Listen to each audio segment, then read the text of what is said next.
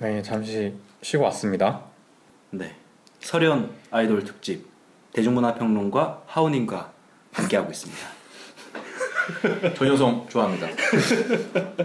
전효성의 전효성의 최고 매력은 뭐라고 생각하시나요? 말할 수 없죠. 왜요? 그건 저만의 간직하는 아 그런 거니까요. 어디 가서 얘기하지 않는 거예요. 매력은? 그렇습니다. 아, 이게 팬이라는 거구나. 남들이 좋아하는 걸 공유할 수 없죠. 뭔 소리야? 남들이 좋아하는 대로 똑같이 공유할 수 없다고요. 나만의 좋아하는 그 특정한 지점들이 있겠죠. 얘기했죠? 그러니까 그 지점이 어디냐고. 아 그건 말할 수 없다니까. 아 왜? 알겠습니다. 네, 그래서 어, 현재 한국 아이돌계는 좀 포화 상태에 달해 있다고 볼 수 있습니다. 즉, 과잉 공급이 일어나고 있다고 볼 수 있는데요. 음. 그렇기 때문에 이제 걸그룹들은 관심을 끌려고 자극적인 컨셉을 잡거나 무리수를 두게 됐습니다. 요즘 10대 아이들은 아이돌이 되고 싶어 하는 경우가 굉장히 많다고 하더라고요. 내 사촌 동생도 음. 어릴 때 춤을 잘 췄더라고. 음. 춤을 잘 췄는데 조금 더 크더니 랩을 연습을 하더니 사설 그런 뭐, 뭐라고 해야 되지? 노래 교실? 노래 교실이 아니고 실용음악 학원 같은 데 다니더니 막 소속사 오디션 같은 거 테스트 같은 거 막 보러 올라오고 하더라고. 사촌 동생이 몇 살인데? 지금 고3. 늦은 거 아니야? 근데 고1 때부터 그렇게 막 왔다 갔다 하더라고. 어. 근데 요즘에 보면 확실히 좀 다른 게 우리 때만 해도 그런 장래 희망 같은 거 하면 뭐 과학자, 대통령, 뭐, 뭐 그건 우리가 진짜 어릴 때였지. 그치. 근데 요새는 그러니까 그 어린 애들이 연예인이나 스포츠 스타나 좀 음. 그런 거를 하고 싶어 하는 경우가 되게 많다 그러더라고. 음. 그러면서 연예인 하고 싶은 친구들이 연습생 생활을 굉장히 이른 나이에 시작하면서 아이돌 지망을 하게 되는 음. 그런 식으로 이제 연예계를 시작하는 것 같더라고. 진짜 빡세겠다. 그런 환경이 되다 보니까 또 확실히 아이돌도 소비가 많이 되기도 하고 그러다 보니까 과잉 공급이 일어나는 현상이 일어나게 된 것 같아. 그래서 제가 위키백과에서 조사를 해봤어요. 위키피디아에 인- 등록되어 있는 2010년 이후로 데뷔한 그룹 중에 진짜 제가 생전 듣도 보도 못한 그런 그룹들만 추려봤어요. 그러니까 이름을 한 번이라도 들어보거나 어디서 본 것 같은 그룹들은 제외하고 음. 정말 한 번도 못 들어봤다. 음. 그런 그룹들만 찾아서 그 이름만 이렇게 나열했는데도 음. 거의 A4 용지 한 반 정도가 되는 분량이 되더라고요. 어, 여기에 지금 이름을 잠깐 몇 팀만 좀 이야기를 해보자면 GP 베이직 VNT 이게 전체가 이름이에요. 아, 베베미뇽, 터치, DMTN, 레드애플, 대국남아, 포커즈, 에이피스 이런 식으로 쭉 가는데 지금 여기 있는 내용이 2010년 이후로 데뷔한 그룹들입니다. 그리고 그것도 위키피디아에 등록이 되어 있는 그룹들이죠. 그러니까 음. 등록이 안 된 그룹이 있을 수도 있는 거고 그런 거죠. 이렇게 많다 보니까 좀 무리수를 두게 되는 경우도 많은 것 같고 좀 이 부분이 좀 크게 봤을 때는 이런 게 만약에 계속 되다 보면 너무 어떻게 보면 사회적 자원이나 그런 게 한쪽으로만 몰리는 것도 좀 문제가 될 수 있지 않습니까? 근데 스포츠도 보면 자본이 있는 곳에 인재들이 모이잖아. 그렇죠. 미국에서도 미식축구랑 농구랑 야구에 웬만한 인재들이 다 가고 음... 그래서 MMA에는 그만한 인재가 없다는 얘기가 많거든.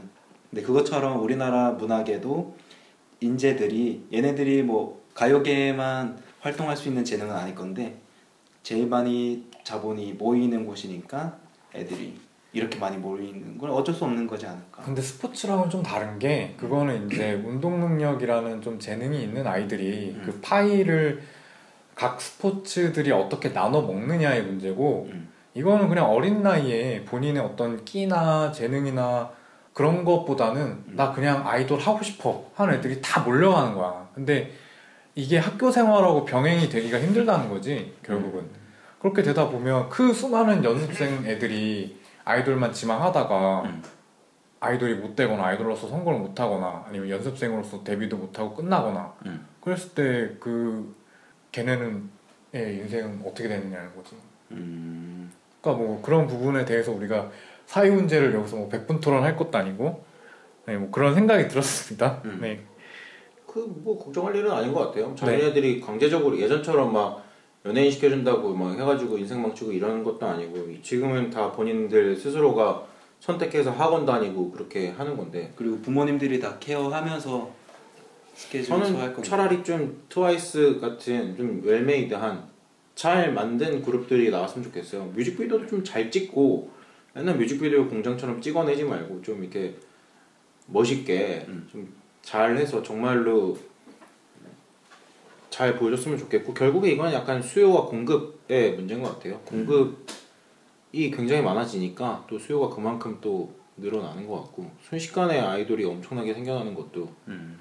언젠가는 또 공급이 줄어들면 아이돌도 자연스럽게 줄어들 거라고 생각합니다. 네.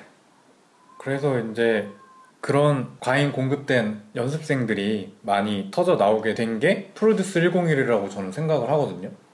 음. 정점을 찍은 프로그램. 네. 그래서 프로듀스 101 얘기를 좀 해볼까요? 네. 롤링 초크님이 프로듀스 101을 굉장히 애청하셨다고 들었는데 네. 좀 본인의 어떤 감상이나 생각이나 그런 걸 좀 얘기를 먼저 해주실까요? 첫 편부터 보지는 못했어요. 음. 못 보고 한 네 번째인가 다섯 번째부터 봤던 것 같은데 아, 처음에는 너무 민망해서 그냥 민망한 기분만 들었어요. 한 2주 정도는 투표했잖아요. 투표는 안 했어요. 한 번도 안 했어요? 네.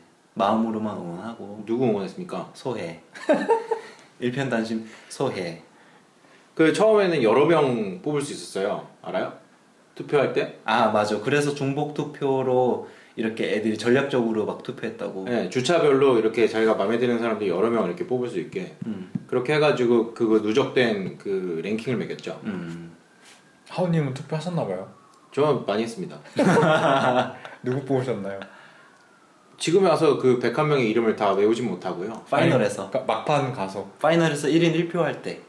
막판에 가서는 소미, 전소미 아. 1등한 음. 전소미 그 다음에 계속 1등 하다가 2등 내려간 사람 누구죠? 세정이 음. 갓세정. 세정님 네. 지금 제가 주력으로 투표한 사람들은 그 두분 음. 근데 보다 보니까 되게 잔인한 프로그램인데 재밌어. 이게 이 자극적인 맛에 굉장히 익숙해지더라고. 나도 모르게 이렇게 즐기, 즐기고 있고. 근데 프로그램 자체가 너무 잔인하긴 해. 얘네들이 받는 심적 고통이 너무 큰 게 매주 이렇게 투표해서 누군가가 이제 그 카트라인 안에 들어가고 누군가는 떨어질 때 붙는 애들도 울고 떨어지는 애들도 울고 매, 매주 울어 얘네들은 그러니까 압박감이 엄청난데 그거를 감수하고 하더라고 대단한 것 같기도 하고 사실 너무 프로그램이 폭력적이었죠. 음. 처음에 1, 2회는 그 아이돌의 성장 실태 그런 것들을 보여주는 느낌이라서 되게 어 이런 프로그램을 해? 라는 생각을 했는데 시간이 지나면서 점점 경마장에서 말 누가 이기나 투표하듯이 음. 그런 느낌이 들어서 음. 물론 투표를 하는 거를 즐기긴 했지만 그 즐기는 거 안에서 그런 비판적인 시선이 계속해서 머무는 거는 어쩔 수 없었던 것 같아요. 음. 나는 그 핑미업 그 무대만 영상을 봤거든. 그게 마지막에 했던 건가? 아니 아닐걸? 처음에 했던 픽미요? 어. 음. 근데 하도 많이 사람들이 막 핑미업 핑미업 하니까 음. 이게 뭔가 하고 그 무대를 찾아봤는데 어 좀 되게 약간 괴랄한 느낌이 들더라고. 그치 101명이라며. 아 처음에 시작이 근데 걔네가 거기서 막 뭔가 웃고 이렇게 밝은 표정으로 이렇게 핑미업 핑미업 하고 그러니까 나를 뽑아달라 이거 아니야. 음. 근데 좀 슬프면서도 좀 으스스한 느낌? 어. 그런 게 드는 게 어, 그게 웃는 게 웃는 얼굴로 안 보이고 그치 그치 되게 약간 처절하게 뭔가 뽑아줘 나 살아남고 싶어 막 어떤 그 몸부림처럼 보이는 거야. 진짜 잔인한 어 물론 이제 우리가 흔히 보는 아이돌도 그런 일련의 과정들을 통해서 데뷔를 한 아이들이겠지만 음. 우리가 그거를 이렇게 생으로 이렇게 관찰자 시점으로 보는 거는 이번이 처음인 거잖아. 음. 근데 그거를 그러니까 뭐라고 설명해야 되지? 그러니까 우리가 고기를 먹지만 음. 그 고기가 도축되는 과정을 보진 않았잖아. 음. 근데 약간 그런 느낌이었어. 음. 그러니까 뭔가 필요 없는 것들이 썰려져 나가고 음. 살아남는 뭐 꼭 필요한 것들만 살아남고 그러면서 막 어, 거기서 이 그동안 우리가 아이돌을 보면서 느꼈던 감정과는 어, 뭐라고 형언하기가 힘든데 굉장히 좀 다른 느낌을 받았던 것 같아. 사실 거기에는 양면성이 있어요. 그러니까 그런 폭력성을 직접적으로 보여줬기 때문에 혹은 뭐 엠넷 측에서 직접적으로 보여줄 생각이 없었어도 그들의 표정에서 느껴지는 그런 처절함, 처연함 같은 것들이 확실히 보는 사람들로 하여금 이제 그것들이 정말 힘든 일이고 되게 어, 폭력적이다라는 것들을 알게 해주는 측면이 있었고 또 한 측면은 그렇기 때문에 오히려 이 아이돌이라는 그 직업 자체를 그렇게 무시하고 바라볼 수만은 없게 음. 만들어준 프로그램일 수도 있다는 생각도 했어요. 음. 그러니까 그렇게 처절하게 하는 거에서 결과가 되게 뭐 크레용팝이라든지 이렇게 되게 그냥 아주 가볍게 즐길 수 있는 그런 어, hook의 형태로 나온다는 것만 여태까지 봐왔는데 음. 그 과정들이 만들어지는 것들을 노출시킴으로써 오히려 그 아이돌에 대한 일종의 respect 같은 것들도 생길 수 있지 않을까. 음. 실제로 그렇게 생긴 사람도 많이 봤고요 주변에. 음. 하나 흥미로웠던 거는 나는 원더걸스랑 2NE1 이후의 아이돌을 잘 몰랐는데 이 102를 보니까 어, 연습생들이 노래와 춤과 표정을 제일 중점적으로 연습하는데 팬들은 그게 안 중요한 거지. 가만히 보면 외모랑 춤과 노래보다도 전체적인 매력도에서 무조건 먹고 음. 들어가더라고. 그 거기에 제일 화두가 됐던 게 소희였는데 처음 봤을 때 소희가 순위가 좀 낮았어 두 자릿수에다가 좀 낮았는데 첫 화를 봤는데 음, 뭔지 모르겠지만 얘가 되게 잘 될 것 같다는 내 느낌이 딱 드는 거 들었거든. 음. 근데 최종적으로 top 5를 했지. 그래서 아 이런 식으로 이제 팬덤이 만들어지는 거구나. 그러니까 소희는 춤도 못 춰 노래도 못해. 맨날 까먹고 틀리고 근데 까먹고 틀리는 모습으로 시간을 방송 분량을 다 확보하고 거기서 팬들이 빠지 빠지더라고 그러니까 그 아까 일본 아이돌 얘기할 때 나왔던 그 좀 모자란 애가 음, 이렇게 성숙해 가는 과정에 음, 자기가 어떤 이 팬심으로 지지를 해서 음, 뭔가 내가 키웠다. 음, 거기서 그 시청자들을 뭐 국민 프로듀서인가 뭐 그렇게 음. 지칭했다며. 아 맞아 맞아 어 그런 식으로 더 애착이 가게끔 만들어주는 거지. 음, 어. 그래서 난 투표를 안 했어 그런 측면에서 안 좋게 볼 수 있어요. 그 소혜가 그렇게 캐릭터를 만들어 나가는 과정이 되게 아주 요즘 그냥 뭐 요즘이라고 하기에도 그렇고 지금 이제 일상적으로 펼쳐져 있는 그 시뮬라크르 자체를 소비하는 음. 그런 것들을 아예 방송에 대놓고 끌어들여서 그것들을 게임화시키고 이렇게 쉽게 선택할 수 있게끔 만들어 놓은 시스템 자체에서 만들어진 게 소희죠. 음. 소희뿐만 아니라 그 뽑힌 top 그들은 그냥 누구보다 조금 더 낫게 캐릭터를 설정한 것 뿐이에요. 음. 그들보다 예뻤던 애들도 되게 많았고요. 미나가 캐릭터 설정에서 밀렸어 노래 잘하는 사람도 많았고. 음. 어쨌든 그런 데서 밀리면 그냥 끝나는 거라서. 그렇지 노래를 잘하건 춤을 잘 추건 문제가 아닌 거야. 그러니까 101 안에서는 공민지 같은 애가 뜰 수가 없는 시스템인 거지. 그쵸. 음.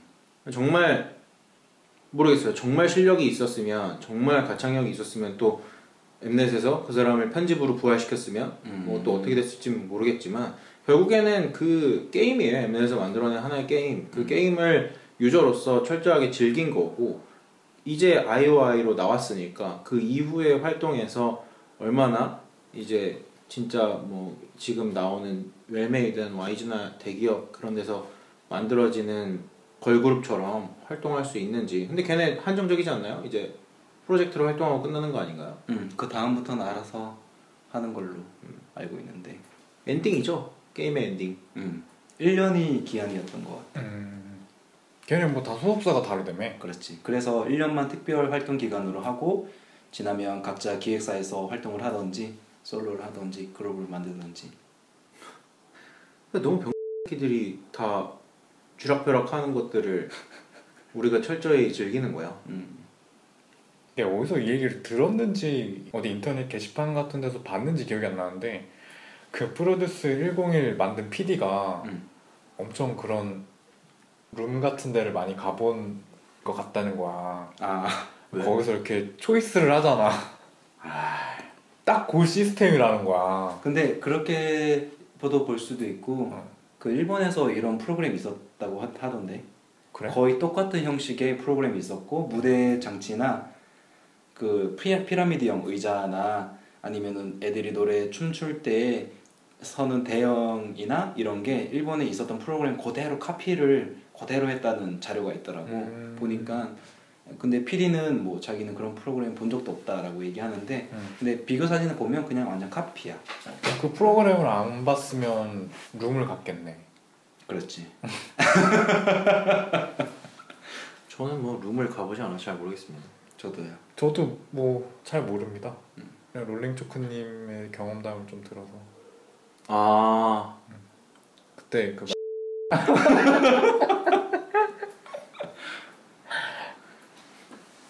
어떻게 또 뭐 더 할 말 있습니까? 저는 미나 강미나 짱이 좀 잘 됐으면 좋겠어. 아 그리고 stone 나영? 돌나영이야? 걔는 뭐야? 아 걔는 표정이 별로 없어서 그런 별명이 붙은 것 같아. 아 그래서 무표정해서 stone 나영이야? 활짝 웃는 게 미소 정도고 어. 그 표정 변화가 거의 없어 얘가 신기하게. 어. 근데 그게 츤데레 츤츤 매력으로 어필이 됐나 보더라고. 그럼 또 그게 또 매력 포인트가 될 수 있겠네. 그랬나 봐. 음. 근데 미나 짱이 머리를 좀 바꿨으면 좋겠어요. 그만 얘기해 좀. 양갈래는 진짜 아니야 미나야. 양갈래 좋아하는 사람도 있어. 아 근데 미나랑 안 어울려. 문제가 형이 양갈래 머리 진짜 좋아해. 실명 나왔어. 아 이거 이 새끼 자를 거야. 지 멋대로 하네 이거. 아 자를 거. 뭐 프로듀스 원어원한테 하실 말씀 있으세요? 소혜짱 화이팅. 미나짱도 화이팅. 열심히 하자. 네. 앞으로 이런 프로그램이 또 나올까? 남자 버전으로 만든다는 얘기가 있었는데. 정말 재미없 재미없겠다. 근데 또- 여자들이 보겠지. 응. 피파 매니저 같을 것 같아. 피파 매니저보다 재미없을 것 같아. 피파 매니저는 재밌지. 응. stat 찍고. 아, 남자들은 철저히 그렇게 나왔으면 좋겠네요. stat 찍을 수 있게. 능력치 이렇게 우리가 뭐 파워 올려줘 그러면은 일주일 동안 파워 연습하고 그, 그 다음에 뭐 웨이트- 웨이트만 어, 웨이트만 추가하고 그리고 그거 막 아이템도 착용할 수 있게 해주고 그지 아이템 막 어. 이렇게 막 키노, 현질에서- 키높이 신발 신게 해주고 어, 현질에서 키높이 넣, 넣고. 그지 그러고 이제 막 얼굴 가상 이게 3D 그거 만들어가지고 이제 이 국민 프로듀서들이 얼굴 다 이렇게 보정 성형해주면 이제 성형외과 가서 성형 싹 해갖고 오고 어 약간 중성화 시키는 거지. 어, 와, 괜찮네 재밌겠다 걔네들 인생 어떻게 되는 거야? 아이돌 되는 거지 뭐 그렇게 해서 짱인데. 지금 프로듀스 원어원 할 때 남의 인생 걱정 안 하더니 지금 남자 얘기하니까 인생 걱정하는 겁니까? 그리고 나- 여자 인생은 인생도 아니고 남자 인생은 인생이란 말입니까 지금? 저 아이돌 시켜주세요. 저 얼굴 좀 갈아주세요. 그 프로듀스 원어원 남자 버전 나오면 그때 출마 아, 출마 출마하세요. 제가 기호 1번으로 1-가 롤링 초코입니다. 근데 stat 찍는다는 말이 좀 슬프네요. 무시무시하다. 네. 그럼 stat 찍음의 자연스러운 흐름으로 가상 아이돌로 넘어갈까? 음, 네 가상 아이돌로 넘어가겠습니다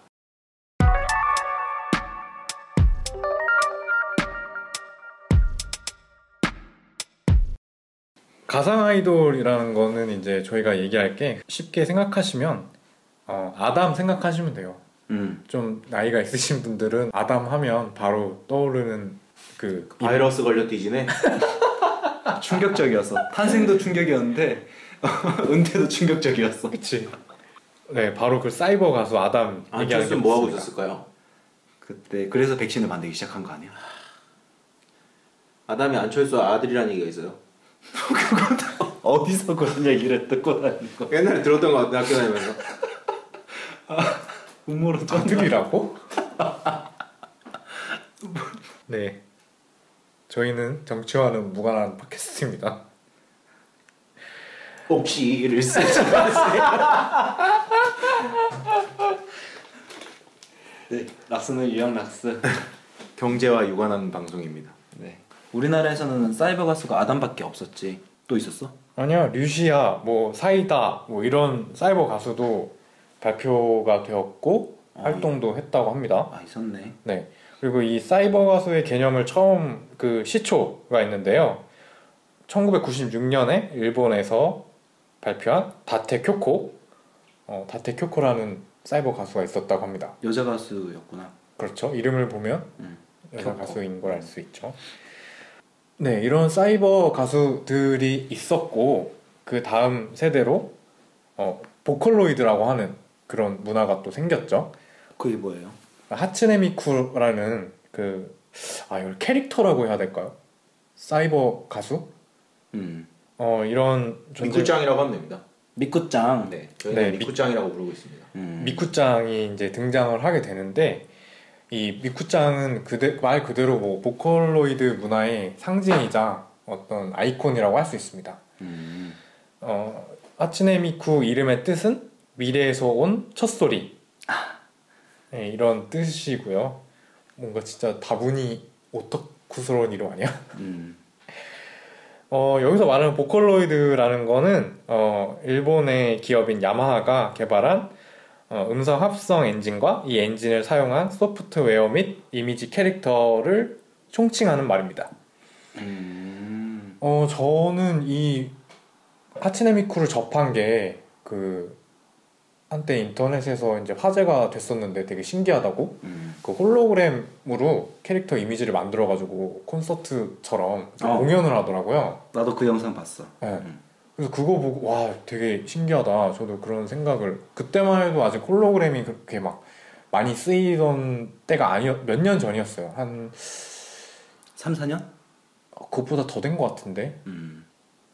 거의 한 2000 뭐 한 9년 10년 그때쯤이었나? 음. 굉장히 좀 한 6, 7년, 5년 정도 된 것 같아요. 어 그때 보고 아 진짜 좀 이런 시대가 오는구나. 그런 미래 SF 영화에서 보던 홀로그램 캐릭터가 막 움직이고 뭐 이- 이야기하고 그걸 넘어서 이제 막 공연까지 하는 이런 음. 시대가 오는구나 하고 좀 신기한 느낌이 들었던 기억이 납니다. 음. 미쿠짱의 가장 최근에 이슈가 됐던 건 파돌리기 송이죠. 파 돌리기 송이요? 네, 파돌리기 미쿠짱이 파돌리기 송 부르는 게 있는데 팔을 돌려? 네, 팔을 돌리면서 노래를 부르는 게 있어요. 근데 그거를 현실의 어떤 인물이 일본 여자인 것 같은데 실제로 실제 팔을 들고 그런 똑같이 싱크를 맞춰서 춤을 춥니다. 음. 근데 그게 진짜 엄청 중독성이 있어서 계속 보게 돼요. 음. 근데 중요한 건 그 파돌리기 송을 LG가 자기네 핸드폰 광고에 썼어요 이번에. 그래서 갑자기 또 이슈가 됐어요. 아 그 제이슨 스타뎀 나온 거? 네, 보자 보자 보자. 파돌리기 송 잠깐 저작권 침해가 우려되어 편집했습니다. 아라차차라 리비다비빔. 빠라 린 칸덴간 덴단도. 와라 릿 빠빠빠 리 빠리빠리리. 리비리비 리스텐 덴단도. 야바 린 간 덴간 데이야로. 마라바 다가다가 두구두구 데이야브. 대충 이런 노래예요. 네, 파돌리기 송을 들어봤습니다. 네. 저작권이 문제가 돼서 자르게 될 것 같아요. 어, 나중에 한번 유튜브에 파돌리기 송이라고 검색을 하셔가지고 한번 보시기 바랍니다. 어, 그리고 또 이 아이돌 마스터 러브라이브 이 얘네를 빼놓을 수가 없죠. 하우영도 이거 알아? 러브라이브? 알죠? 러브라이브 최근에 한국에서 콘서트도 했어요. 그쵸? 이게 뭔지는 알아야 될 것 같아요. 한국에서 콘서트라면 어떻게 하는 거야? 영화관 같은 데서 하는 거죠. 아 스크린으로 하는구나. 음. 어, 먼저 아이돌 마스터에 대해서 설명을 드릴게요. 아이돌 마스터는 남코가 내놓은 게임 시리즈와 그와 관련된 컨텐츠를 통칭하는 말입니다. 동명의 게임 시리즈 첫 작품 그리고 작중에서 최고의 프로듀서를 가리키는 칭호라고 합니다. 그러니까 이 게임의 목적은 게이머가 아이돌 프로듀서가 돼서 음. 어, 최고의 아이돌을 육성해내는 것을 목적으로 하는 게임입니다. 음.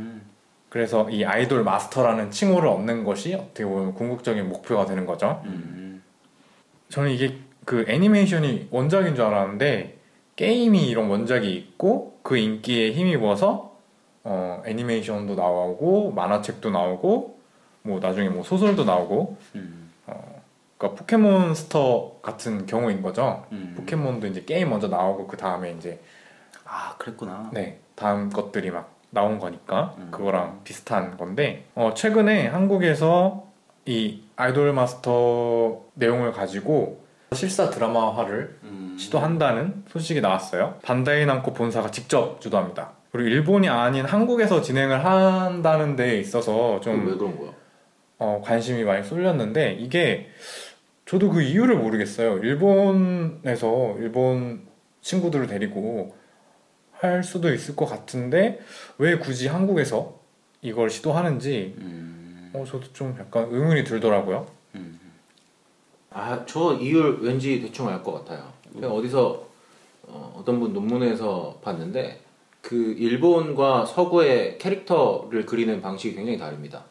서양은 뭐 특히 미국 마블이나 뭐 이런 코믹스 계열들 실사 사람의 인물을 그대로 따라 그려요. 그 재현을 하는 것들에 굉장히 중, 초점이 맞춰져 있는데 아 그림을 그릴 때. 네. 음. 근데 그 일본의 그 캐릭터 애니메이션 산업들은 음. 전부 비현실적인 그러니까 아예 세계가 다른 거예요. 맞아, 특정 맞아.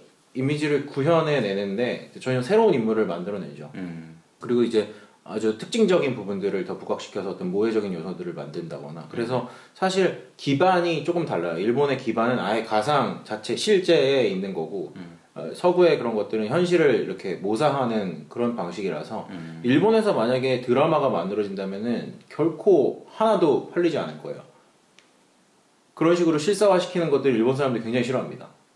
일본에서 근데- 되게 관심 많던데. 그렇지 않아요. 왜냐하면 어느 정도 그 아니 아이돌 예전에 이거 20세기 소년 같은 경우 실사화에 관심이 많다니까 지금. 아니, 그러니까 그런 관심이 성공으로 이어지진 않는다고.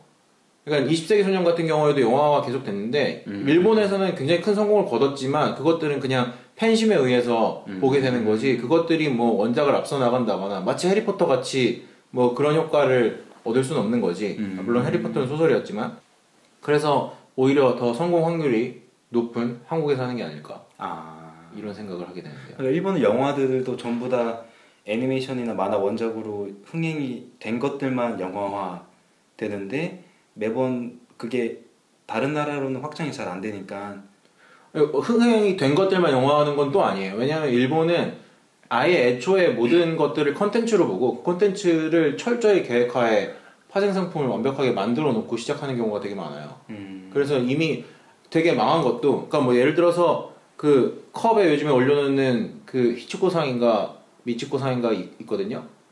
그거 몰라요? 요즘에 유행하는?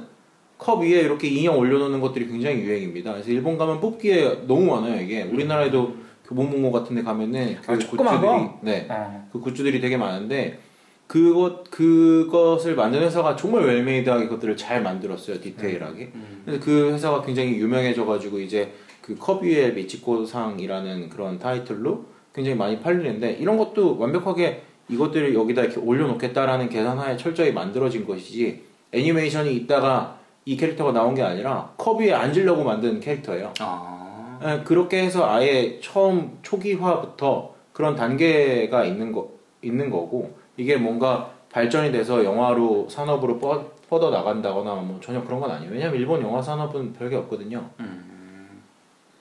네, 그래서 아이돌 마스터가 드라마화 되는데 네, 원하는 내용을 빌려와서 그룹의 성장, 활동 등을 주요 내용으로 다루고 뭐 로맨스나 막장 코드 그런 거는 뭐 일절 없을 것이라고 합니다. 어 그리고 오디션이 많이 화제가 됐는데 프로듀스 101에 나왔던 김소희 양 이분이 킥소인가?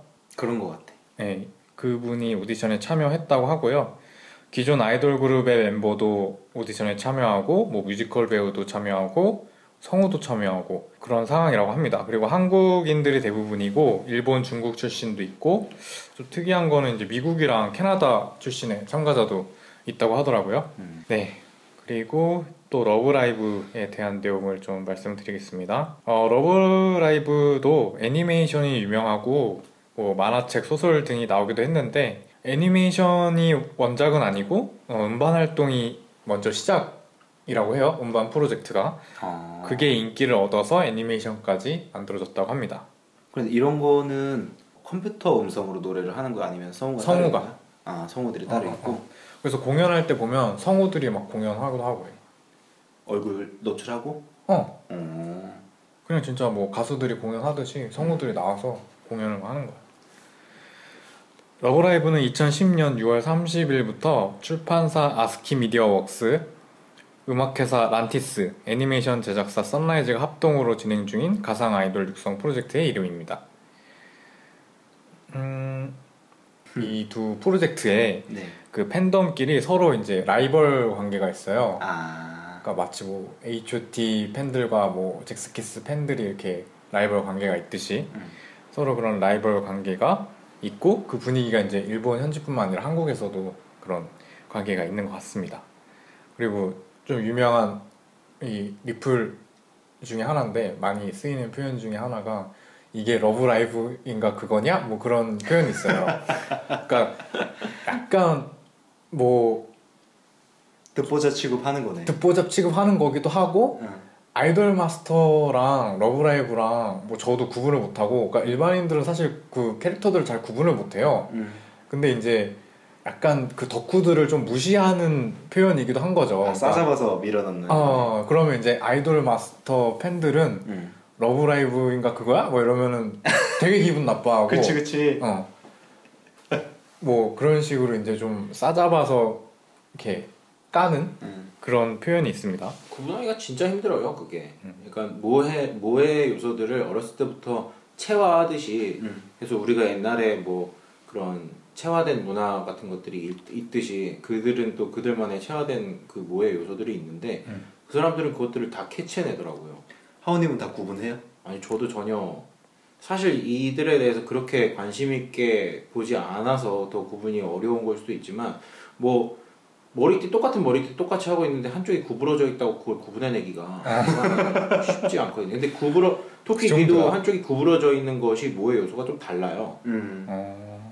그런 아주 디테일한 것들에 또 한번 열광하게 되는 거죠, 그 사람들은. 응. 음... 그리고 이 한 가지 알려드리고 싶은 거는 러브라이브나 아이돌 마스터는 어쨌든 가상의 어떤 그 이미지를 소비하는 건데 그들의 팬심, 그러니까 어떻게 팬이 그것들을 열광하는지 그 음. 방법에 대해서 사실 제일 많이 궁금해할 것 같아요. 그러니까 실제로 사인을 받을 수도 없고 응. 어디 가서 가면 그 인물이 있는 것도 아니니까 응.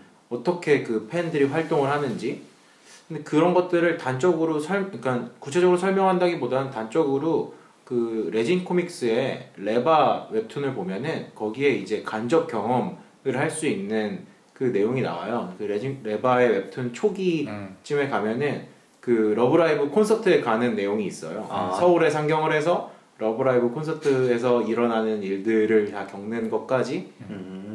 그래서 아마 그거를 보시면은 좀 참고가 되지 않을까 음. 생각됩니다. 아 이건 여담인데 이번에 프로듀스 101에 애꾸 모에가 등장하더라고. 그게 뭐야? 그 까만색 안대. 어. 애꾸. 그거 진짜 눈이 다친 거 아니었어요? 아니야 아니야. 이게 근데 일본에서 애꾸 모에가 그 애꾸 요소가 중요한 그러니까 여자 캐릭터가 하는 애꾸가 중요한 캐- 부분인 건데 그 아스카가 그렇지 아스카가 굉장히 중요한 출발점이 됐었던 건데 어. 다른 애니메이션에도 그게 조금씩 조금씩 이용되다가 결국에는 우리나라에도 딱 상륙을 한 장면을 아. 본 거지 근데 안 어울렸었죠 음. 그 연습생이 못 살린 것 같은데 음. 안대가 별로 안 예뻤어요. 음. 난 그리고 정말 눈이 다친 줄 알았어. 까만색 안대에다가 그러니까 전체적인 그 코스튬이랑 안대가 완성도가 조금 떨어져 보이긴 했어 음. 그게 좀 아쉬웠는데 다시 한번 누군가 제대로 도전하지 않을까 아, 그게 음. 패션의 요소로 갖고 온 거군요. 음, 그 마스크 요즘 애들이 10대 애들이 마스크를 굉장히 패션 아이템으로 쓰듯이 음, 그래 그런 걸로 이제 좀 쓰일 수도 있지 않을까. 나는 약간 그런 걸로 봤어요. 2002년 월드컵 때 붕대 투혼 하는 것처럼 원원 떨어지면 안 돼가지고 안대 투혼 하는 줄 알았어. 아 눈병 났는데. 어, 그게 어떻게 그렇게 못 만들었으면 내가 패션을 읽지 못했을까? 음, 내 탓인가? 그 아까 하우님이 이 러브라이브랑 아이돌 마스터가 소비되는 거에 대해서 얘기를 하셨는데 거기에 조금 덧붙이자면 그 팬층에서도 좀 다양한 계층이 있는 것 같은데 어떤 부류는 성우 덕후로 넘어가더라고요. 그러니까 아, 그 캐릭터를 넘어서 그 캐릭터의 목소리를 연기한 음. 그 성우로 넘어가는데 좀 그 좀 소름 돋는 거를 봤는데 음. 어떤 한 덕후가 그 성우의 SNS 활동이나 이런 거를 다 기록을 해가지고 음. 그걸 토대로 남친 유무라던가 아 진짜 사생이네. 거기에 심지어 막 생리 주기 막 이런 것까지 다 막 유출을 해가지고 아, 그거를 막 이렇게 막 지들끼리 공유하고 막 그 정도까지 가더라고. 그래서 좀 아그좀 징그럽다 그거는. 어 그런 게좀좀 그렇더라고. 껍데기만 갖고 놀기 좀 지쳤을까요? 근데 성우 팬들은 옛날부터 되게 많았잖아. 음. 그 뉴타입 잡지 일본에서 우리나라에도 뉴타입이 넘어오기 시작할 때 음. 되게 의- 놀랬던 기사들이 음. 이번 애니메이션은 어떤 어떤 어떤 성우가 참여한다 하고 밑에 보면 성우 프로필에다가 필모그래피가 다 있는 거야. 음. 그 참여 작품들 리스트가 다 있고 음. 뭐 무슨 애니에 누구 역할이었고 누구 역할이었고 이런 거 음. 해서 그 성우가 가지는 힘이 우리나라에서는 성우가 잘 안 드러나지만 일본에서는 성우 한 명 한 명이 갖고 있는 브랜드가 대- 대단하다고 예전부터 느꼈거든. 음. 그래서 이런 문화는 뭐 자연스럽지 않나. 음. 목소리 자체가 워낙 큰 힘을 가지는 문화권이니까 음. 음, 애니메이션도 되게 많고. 근데 그건 좀 징그럽긴 하다 진짜. 음. 진짜 할 줄 없는 놈이 한 거네. 음. 그 알아서 뭐해 근데 그거를 진짜. 그래서 나중에 가면 저는 진짜 인공지능 아이돌이 나올 것 같아요. 그렇게 성우도 필요 없이 음, 정말 어떤 만들어진 목소리로 음. 또 본인만의 그런 인공지능으로 막 사고를 하면서 아 독립적인 인격체로서의. 완전히 독립적인 인격체로 음, 그러니까 뭐 로봇 몸으로 이제 신체도 갖고 있고 음. 그래서 우리는 꿈을 꾸는 알파벳 비전이네 비전. 그치 약간 비전 비전이네. 거. 어. 그래서 더 고- 콘서트 같은 거 할 때 아이언맨처럼 이렇게 몸을 갈아입고 아, 몸 갈아입고. 더 막 화려한 어떤 퍼포먼스를 보여줄 수 있는 몸으로 갈아입는 거야. 아, 그리고 바둑을 두는 거지. 그런 존재가 분명히 나올 것 같아. 나중에. 음. 분명히 또 그거를 열광하는 사람들이 있을 것 같기도 하고. 그 맞아. 격투기에서도 예전에 영화 있었잖아요. 울버린 배우가 휴잭맨이 주연이었던 그거가 되게 이상하게 보였거든요. 격투기를 좋아하는 팬으로서 로봇 격투기가 나중에 나오면 인기가 있을까? 그걸 무슨 관전 포인트가 뭐가 돼야 되지 싶었는데 분명히 팬들이 생길 거고 어, 그런 완, 완벽해 보이는 AI 아이돌이 나와도 팬들이 있을 것 같아. AI 오랜만에 듣네요. 네. 인공지능이죠. Artificial Intelligence. 발음을 정확히 하시죠. AI죠. AI. 뭐 아티피셜 뭐요? 네? 아티피셜 뭐? 뭐라고요?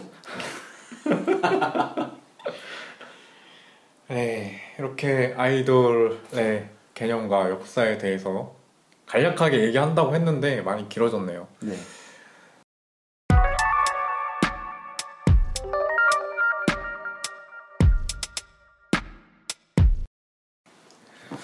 그러면 이렇게 아이돌에 대해서 알아봤는데 아이돌을 우리가 소비를 하면 어떤 좋은 장점들이 있을까요?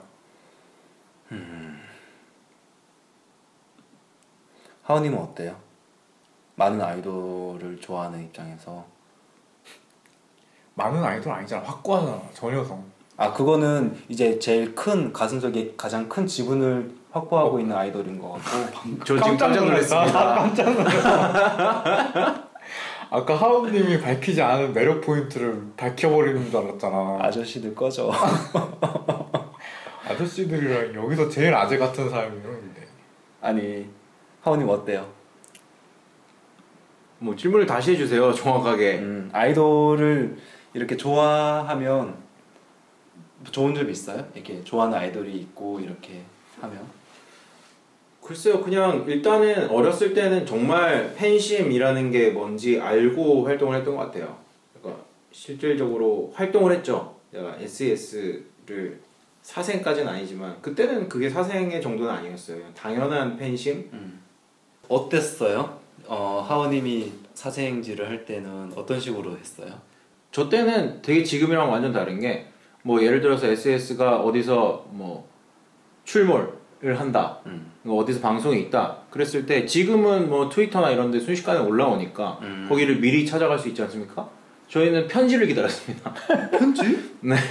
편지를 처음에 기다렸고 그 다음에. 조금 시기가 지나서 삐삐에 그게 음성 메시지가 왔어요. 아니 편지는 어디 뭐 집으로 통지서 네, 집으로 집으로 옵니다.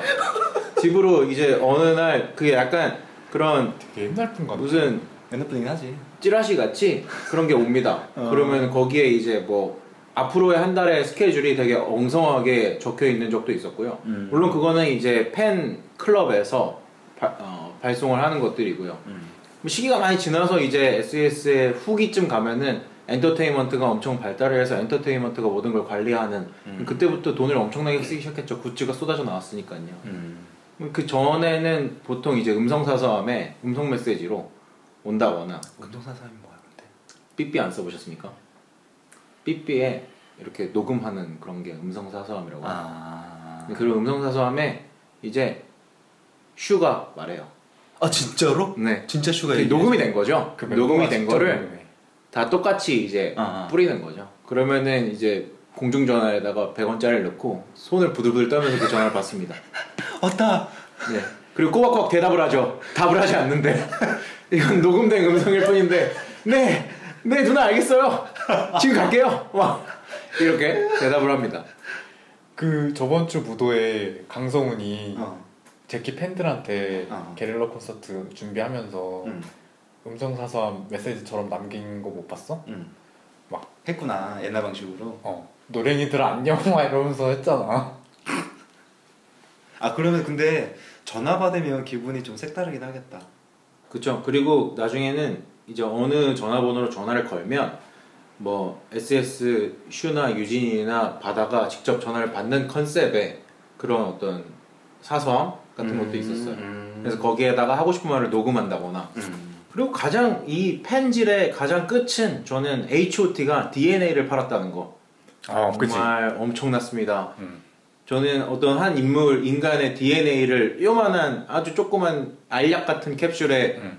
DNA 유리 캡슐에 DNA를 넣어서 엄청나게 팔렸어요. 없어서 못 팔 정도였어요. 그게 그치. 머리 다 뽑았겠다 걔네들. 나도 기억나 거. 아니 액체였어요.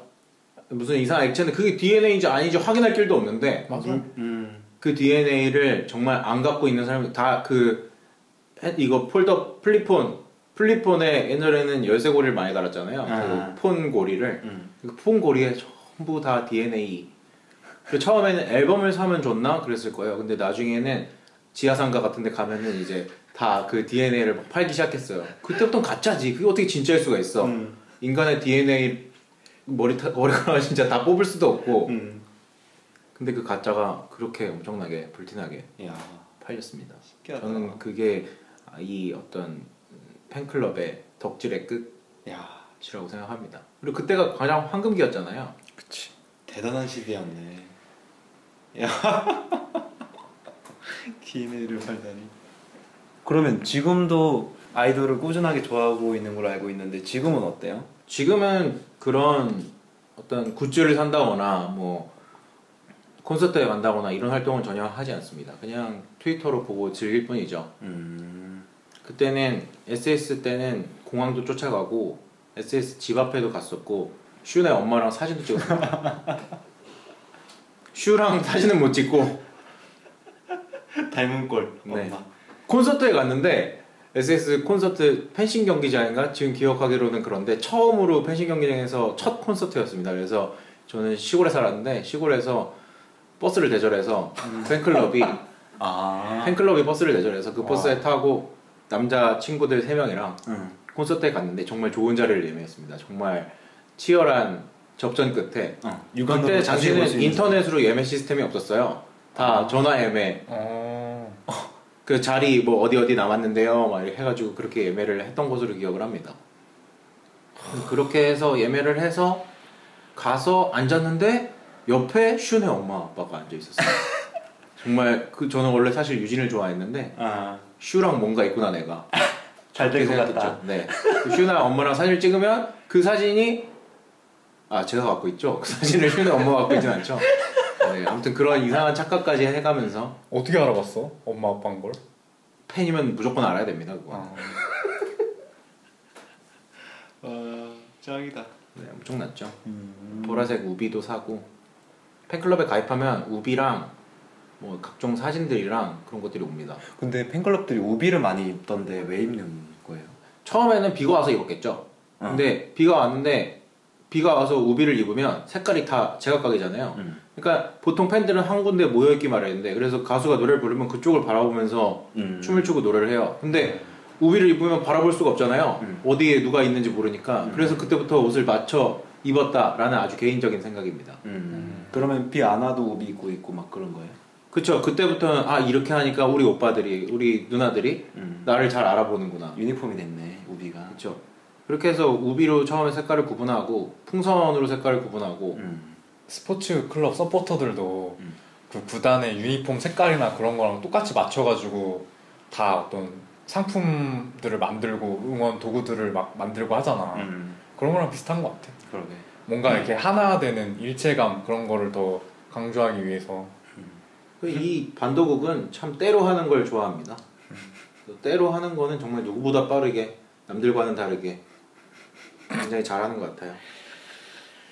예, 어쨌든 지금과는 굉장히 다른 지점들이 있었고 그래서 그렇게 쫓아다녔는데 지금은 사실은 이것들을 팬심으로 좋아한다기보다는 하나의 어떤 큰 어, 이미지로서 좋아하는 것 같아요. 그러니까 음. 투영할 수 있는 그러니까 어떤 욕망이라든지 음.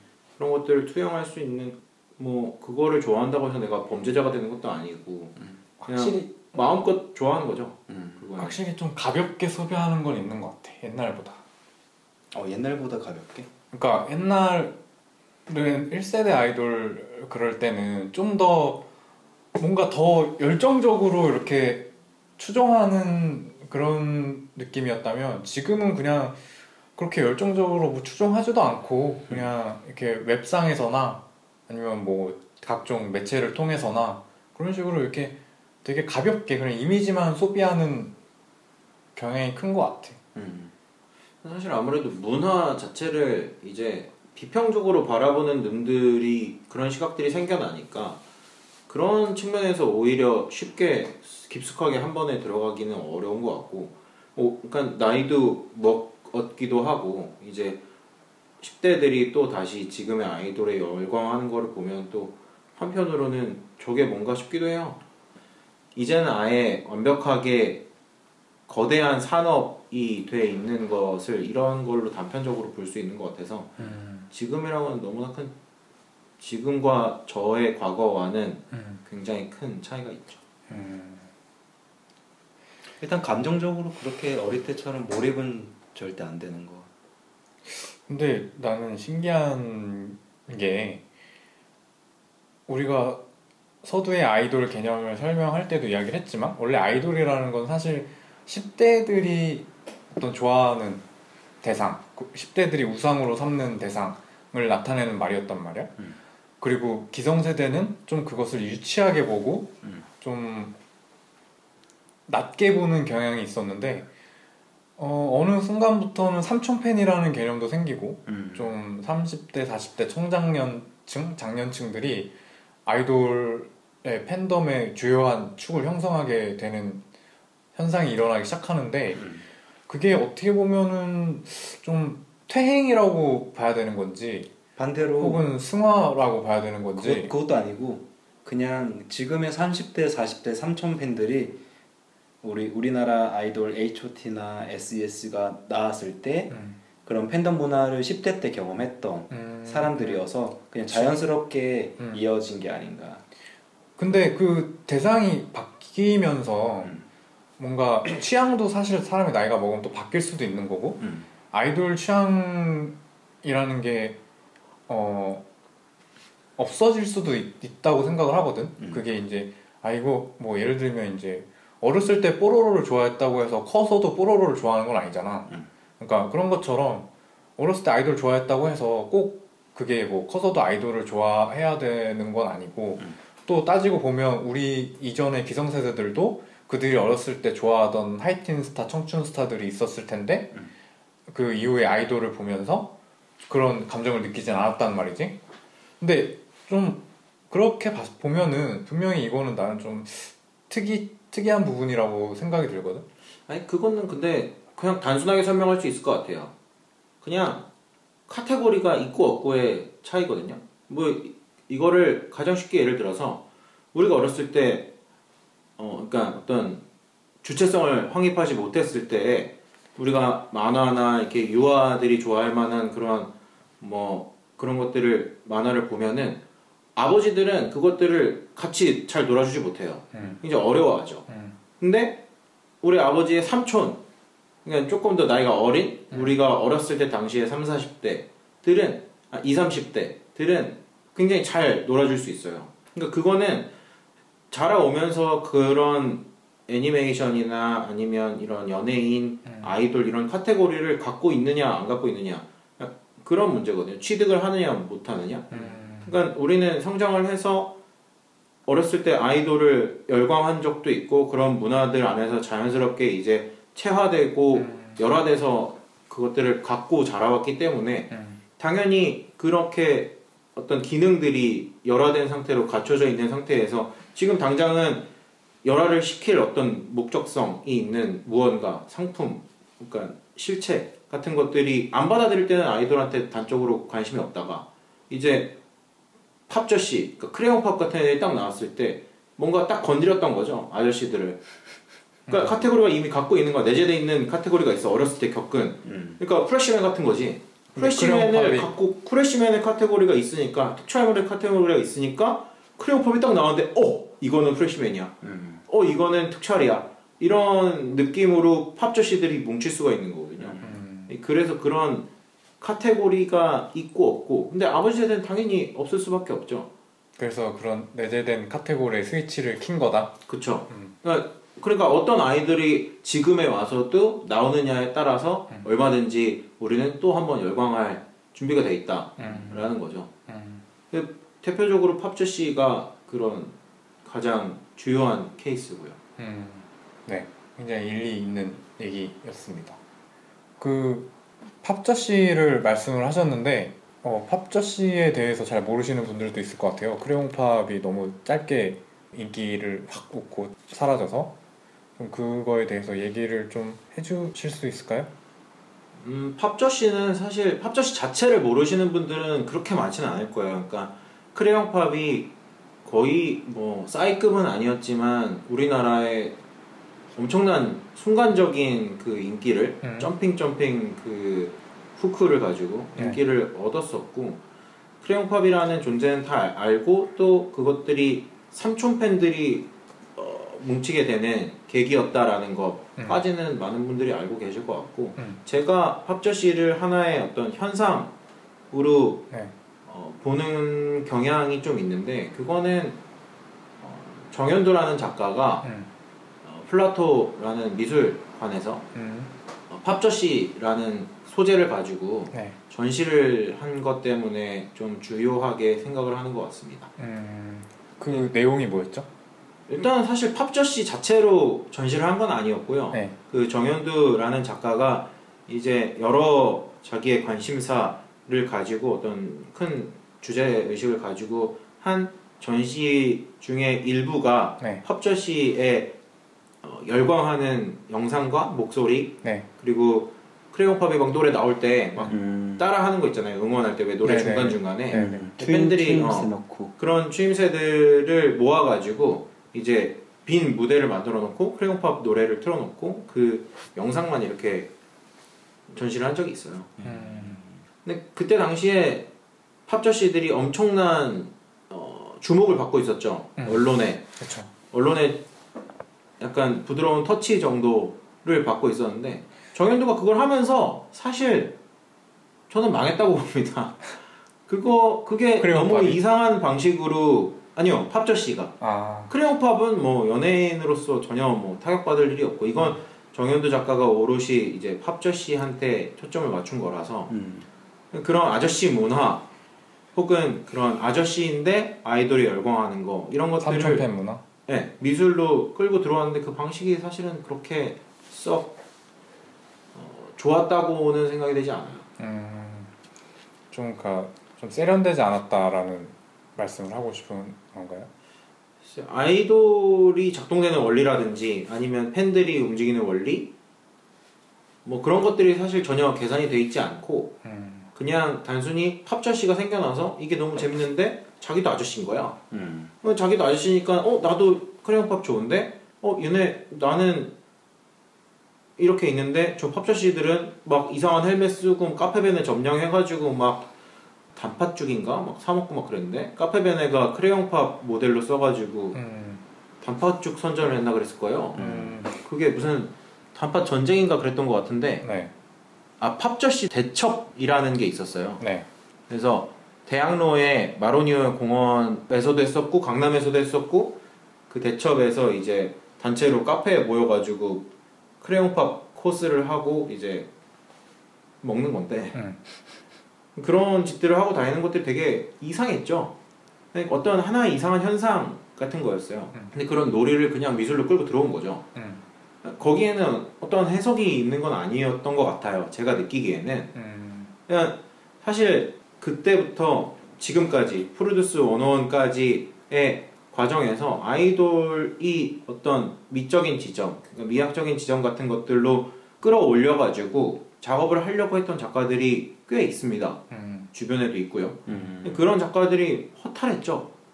팝저 씨가 딱 나오는 순간 아. 이거를 이런 식으로 할 게 아닌데 라고 해서 멈춘 사람도 봤고요. 음, 지금 전시 장면을 보고 있는데요. 잠깐 서술을 해드리면 전시 공간에 무대 단상이 마련돼 있고 옆에 조명 장치들이 설치가 돼 있어요. 뭐 스피커도 있고 그 다음에 어두운 공간에 그 조명 장치들 조명이 이렇게 사이키라고 해야 되나? 이렇게 돌아가는 조명들이 이렇게 빙빙빙 돌아가는 것 같고 옆에 빔 프로젝터로 영상이 하나 쏴져 있는데 이거 영상은 어떤 거였어요? 그 길거리에서 이제 팝저 씨들이 단체로 응원하고 음. 이게 크레용 팝이 앞에서 공연을 하고 있는데 반대로 아저씨들을 찍은 거죠. 근데 음. 정현우 작가가 이제 카톡 창을 만들었대요. 그 팝저 씨들이랑 같이 소통할 수 있는. 그래서 그거랑 소통을 하면서 본인의 어떤 개인적인 어떤 감정 같은 것들이 있었을 거예요. 그 아저씨들을 보면서 대상화시키고 혹은 내면화시키는 과정에서 그런 감정들을 느끼면서 그 팝저 씨들이 하는 모임이나 행태, 소리 지르는 것들을 이제 그대로 담아서 미술관에 옮긴 형태인 거죠. 음. 어떤 부분이 탁월하게 구렸다고 얘기할 수 있을까요? 일단은 아이돌을 건드렸다는 거.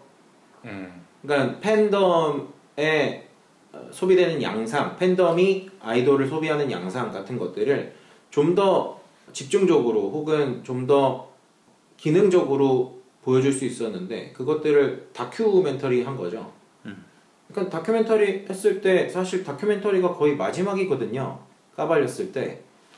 그래서 그 마지막을 까발렸을 때의 상대적인 어, 다 했네라는 생각이 저는 좀 들었던 것 같고요. 그때 당시에 이제 아이돌 또 제가 그때 당시에 또 크레용팝이 열광하고 있을 때라서 아 그러면 중간에 이렇게 재미있게 할 수 있는 풍성한 이야기거리들을 다 씹어먹고 결말부터 제시를 한 저는 그렇게 느꼈습니다. 음.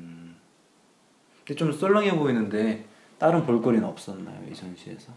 사실 무대 자체가 작업이었던 거죠. 아. 그런 빈 무대. 음. 노래는 그냥 크레용팝 노래 계속 나오고 있는 거고요. 네. 아저씨들이 응원하는 게 나오는 거죠. 크레용팝 노래가 나온다기보다는. 음. 크레용팝 노래가 오히려 배경으로 깔리고 그 아저씨들의 목소리가 중심적으로 얘기하고 싶은 주제였던 거죠. 음.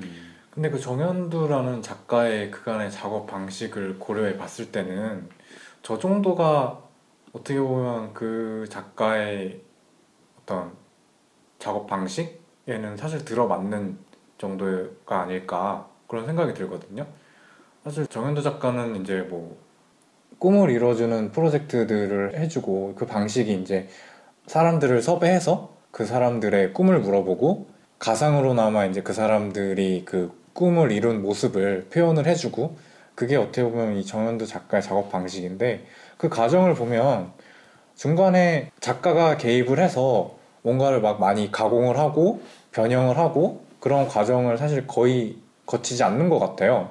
그냥 그 소재를 그대로 보여주는 거죠. 그런 이 작가의 작업 방식, 평상시의 작업 방식을 고려를 해보면 이 팝저씨를 소재로 해서 이런 작업을 하는 게 어떻게 보면 그 사람의 작품 세계에서는 어, 설명이 가능한 부분이 아닐까 생각하는데 그 부분에 대해서는 어떻게 보시는지 이 전시도 지금 설명하신 대로였어요. 전시 제목이 무겁거나 혹은 가볍거나였는데 어, 그간 했던 작업들도 몇 개 섞여 있었고요. 그런 시선에서 만들어진 작업들이 있었고 그걸로 저는 정현두 작가의 전시로 충분하다고 생각을 했는데 음. 크레용 팝 전시는 이렇게 커튼을 따로 설치를 해서 커튼 열고 들어가면 무대가 띡 나오는 크레용 팝 스페셜이라는 크레용 팝 팝저씨 스페셜이었나 그런 제목이었거든요. 음. 그러니까 마치 지금 팝저씨가 굉장히 유행하기 때문에 이 유행에 어떻게든 올라타서 만들어내야만 했던 음,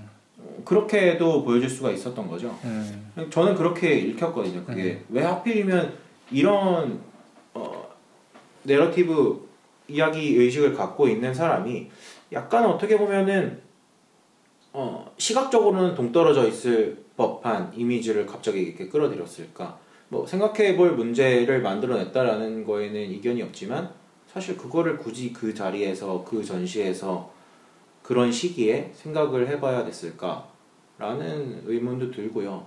그 팝저씨들은 그냥 단순히 하나의 작은 이렇게 튀어나온 뭐 실 같은 거였죠. 옷자락에 튀어나온 실. 사실 이거는 전체가 다 삼촌 팬 아저씨들이 다 삼촌 팬이고 아저씨들인데 팝저씨들은 거기에서 실밥처럼 딱 튀어나간 아주 일부분 일부분인 건데 그것들을 보고 이 옷을 판단을 하는 게 어떻게 보면은 그 전시에 나아가야 할 혹은 유추해 볼 법한 그런 방향일 수 있었겠다라는 생각이 드는데 사실 그것만 보고는 잘 모르겠다 라는 음, 느낌이 들었던 거죠. 그런 삼촌 팬이나 이런 것들을 더 풍성하게 얘기할 수 있는 혹은 얘기하려고 했던 그런 작가들이 꽤 있었는데 이렇게 얘기하니까 마치 내가 엄청 그런 것들 얘기하고 싶었는데 못한 한을 갖고 있는 사람 같은데 근데 작가라면 좀 그렇게 핫한 소재고 아, 누가 먼저 쓸지 모르는 소재라면 좀 욕심이 나는 거는 사실인 것 같아요. 그렇죠. 음. 근데 그것들을 얼마나 잘 갖고 노느냐의 음, 음. 문제인 거죠. 음.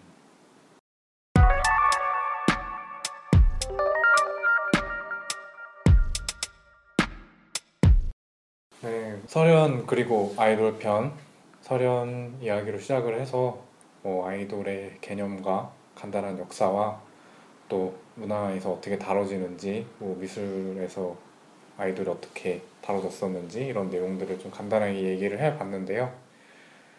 오늘 하우님이 처음 참여하셨는데 감상이 어떠셨는지 얘기를 하면서 뭐 정리를 대신 하도록 하겠습니다. 네, 일단은 뭔가 망치고 싶었는데 이들이 너무 제가 말을 많이 하도록 유도한 것 같습니다. 아닌가요? 사실 굉장히 제가 수다스러운 편이라서 오늘 뭐 아이돌 편은 또 나름 관심이 많은 섹션이기도 하고 그래서 재밌었고요. 어, 앞으로 조금 더 견제하는 입장에서 아니면 혹은 설명하는 입장에서 재밌게 잘 해보도록 하겠습니다. 네, 그럼 이것으로 이번 3화 설현 그리고 아이돌 편을 마치도록 하겠습니다. 네, 그러면 다음 4회에서 뵙겠습니다. 광고 광고 아시죠? 쓰는 유한 낙스 혹시 혹시 쓰지 마 혹시 혹시 쓰지 마 옥시에서 고소당하면 어떡하려래. 옥시를 누가 고소해? 옥시가 누가 누굴 지금 고소해? 지금 지대 코가 석자인데. 네, 이만 마치도록 하겠습니다. 안녕히 계세요. 안녕